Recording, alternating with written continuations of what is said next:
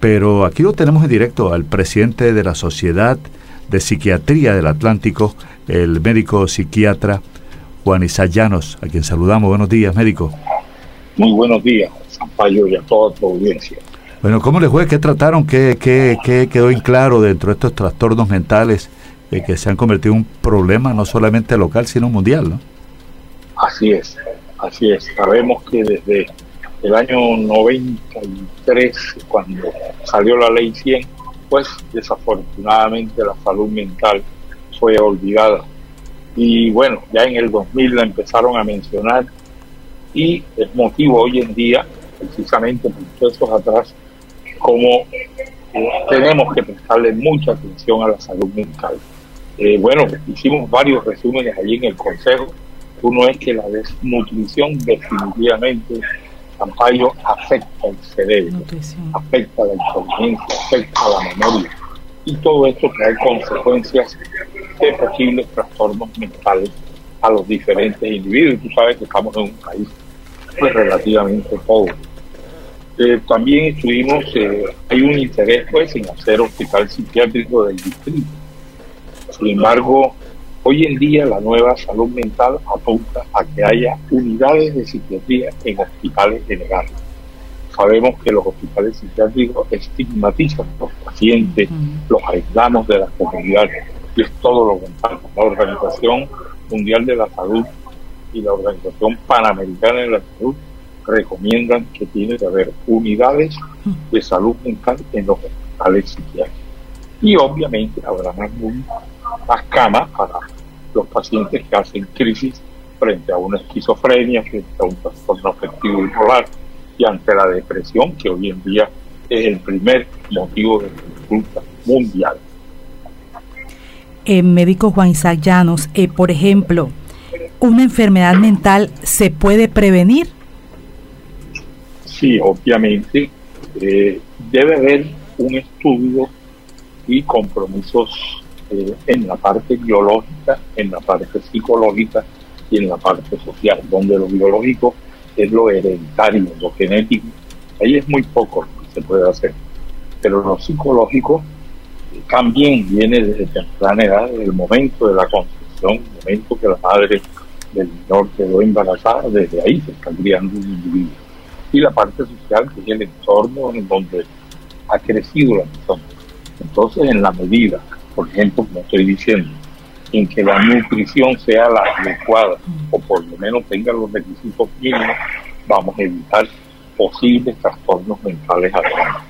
La disciplina con amor, o sea, la calidad del afecto está plenamente demostrado que influye en el adolescente y en el adulto. Hay estudios científicos muy claros en donde la drogadicción, el consumo de marihuana, cocaína, tiene que ver con carencias afectivas de temprano Madres que de pronto están dando el biberón, el seno, y desafortunadamente el niño de un mes, de dos meses, capta el medio ambiente depresivo, precisamente pensando en esa, viendo que esa mamá preocupada porque ahorita viene el esposo borracho, porque la va a agredir, porque no hay para el desayuno del día siguiente todo esto es captado por los científicamente demostrado. Ahora, doctor Juan Sayanos, por ejemplo, una persona que uno dice relativamente sana, que no tiene problemas eh, psiquiátricos, no tiene problemas mentales, de alguna manera también puede ser influida y causar algún tipo de enfermedad cuando en el medio ambiente, por ejemplo, uno ve estas situaciones de inseguridad que le dan ansiedad a la gente. E, esas personas pueden modificar esa conducta eh, y en algún momento también pueden mejorar después cuando ya reciben un tratamiento o sin tratamiento la gente puede sobrellevar una situación. ¿Cómo, es eso? Nos explica un poco, médico. Claro que sí, claro que sí. Mira, quiero empezar ilustrando que no existe nadie 100% sano. Mm. Ese refrán que hay por allí, que todos tenemos un poquito de trastorno y con mucho respeto un poquitico de loco, eso es muy cierto todos, no hay nadie 100% sano, así como tampoco hay nadie 100% trastornado. En ese orden de ideas, todos necesitamos crecer como personas. Entonces, factores como lo que tú estás diciendo y hoy en día el estrés, es como la madre de todas las patologías, la que dispara las enfermedades. Eso obviamente habría que evitarlo, pero ¿qué no tiene estrés hoy? Si ver la televisión produce estrés. Sí, obviamente después del COVID eh, se han disparado las enfermedades mentales. Eh, estamos muy preocupados. Yo soy de presidente de la Sociedad de Psiquiatría Biológica Nacional y estamos incluso entrenando a los médicos generales precisamente para que nos ayuden porque no hay suficientes psiquiatras para poder abordar todas estas patologías. Los hospitales psiquiátricos están llenos, la consulta externa está a un mes y medio, dos meses, muy a pesar de que estamos en lo posible multiplicándonos para evitar que se den estos trastornos mentales. Dígame, doctor Juan Isaac Llano, aquí me, me dice un oyente, buen día, ese tema es pandémico. Me enteré estos días, el hijo de una conocida mía se suicidó, 24 añitos. Es un dolor de madre que no tiene palabras. La pandemia lo agravó.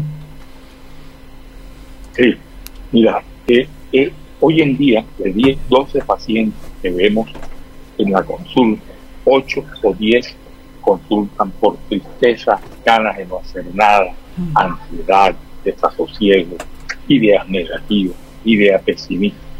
La persona con todos estos signos y síntomas no quiere ni siquiera tomar alimento, le viene la pensadera, de noche no puede dormir y hace lo que se llama el insomnio. Una persona que dura dos, tres días sin dormir lo que debe dormir, al cuarto día está saliéndose de la realidad prefiere morir, ya se vende la idea de morirse y luego cómo se moriría. Desafortunadamente muchos, de acuerdo a la personalidad, o se tiran de un piso, o se dan con un arma, o se toman un líquido, pero importante, sobre todo a través de ustedes, que la comunidad sepa que la depresión tiene forma de controlarse, puede revertirse mm. con la ayuda psicológica del profesional, psicólogo, psiquiatra, y con los medicamentos y psicoterapia puede salir adelante. Me está preguntando médico, ¿hay ejercicios mentales para evitar la depresión y la ansiedad? Que la persona pueda manejar algunos, eh, bueno, a veces hay gente que tiene como, como lo que dicen, que pensamiento que dice, no me va a pasar esto, tengo como para reafirmar algún alguna situación positiva que lo ayude a salir de, algún tipo de, situación mental, eh, médico, me están preguntando. Sí, sí, mira, quiero hacerte dos recomendaciones al respecto.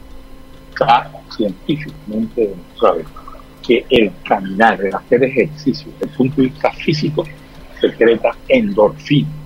Las endorfinas son unas sustancias cerebrales que hacen mejorar la calidad de vida, alejan la depresión.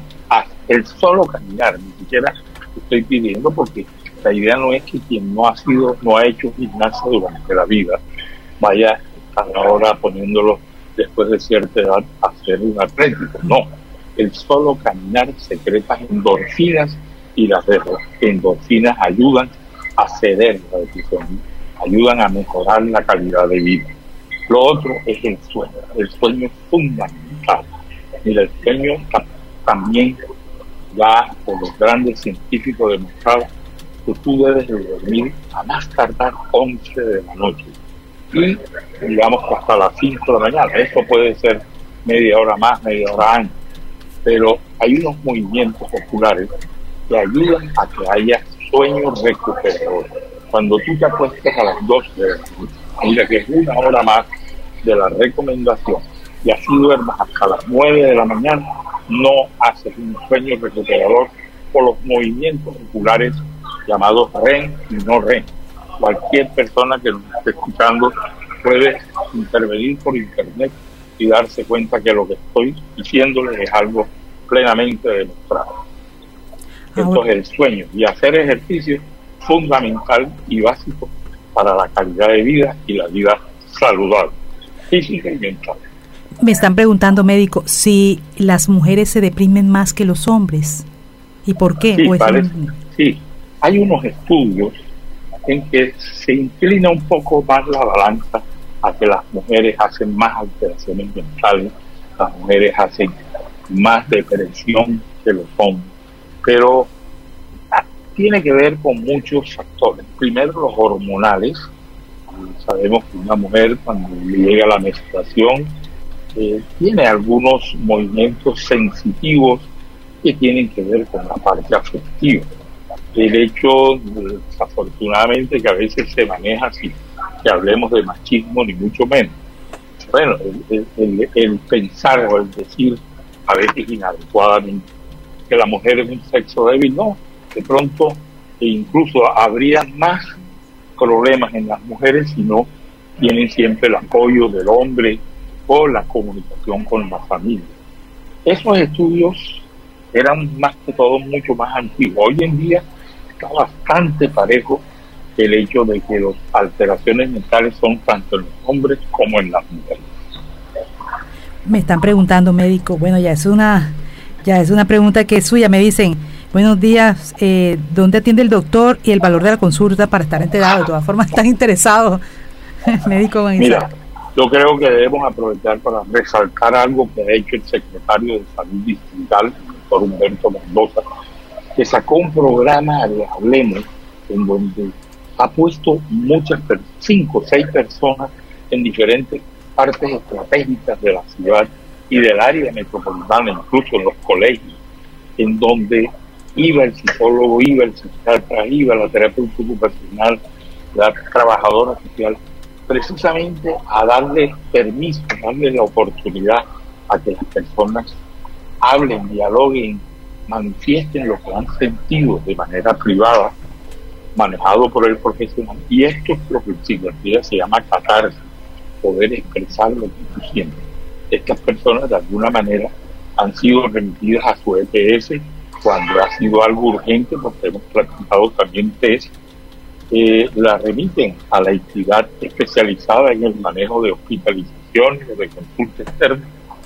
Y obviamente eh, eso es lo que estamos recomendando a través del Consejo, que hayan unidades, eh, por ejemplo, en los niveles 2 y 3 debe haber un psicólogo, un psiquiatra e incluso hasta para los adultos mayores también debe haber eh, geriatras y psiquiatras para abordar todo esto.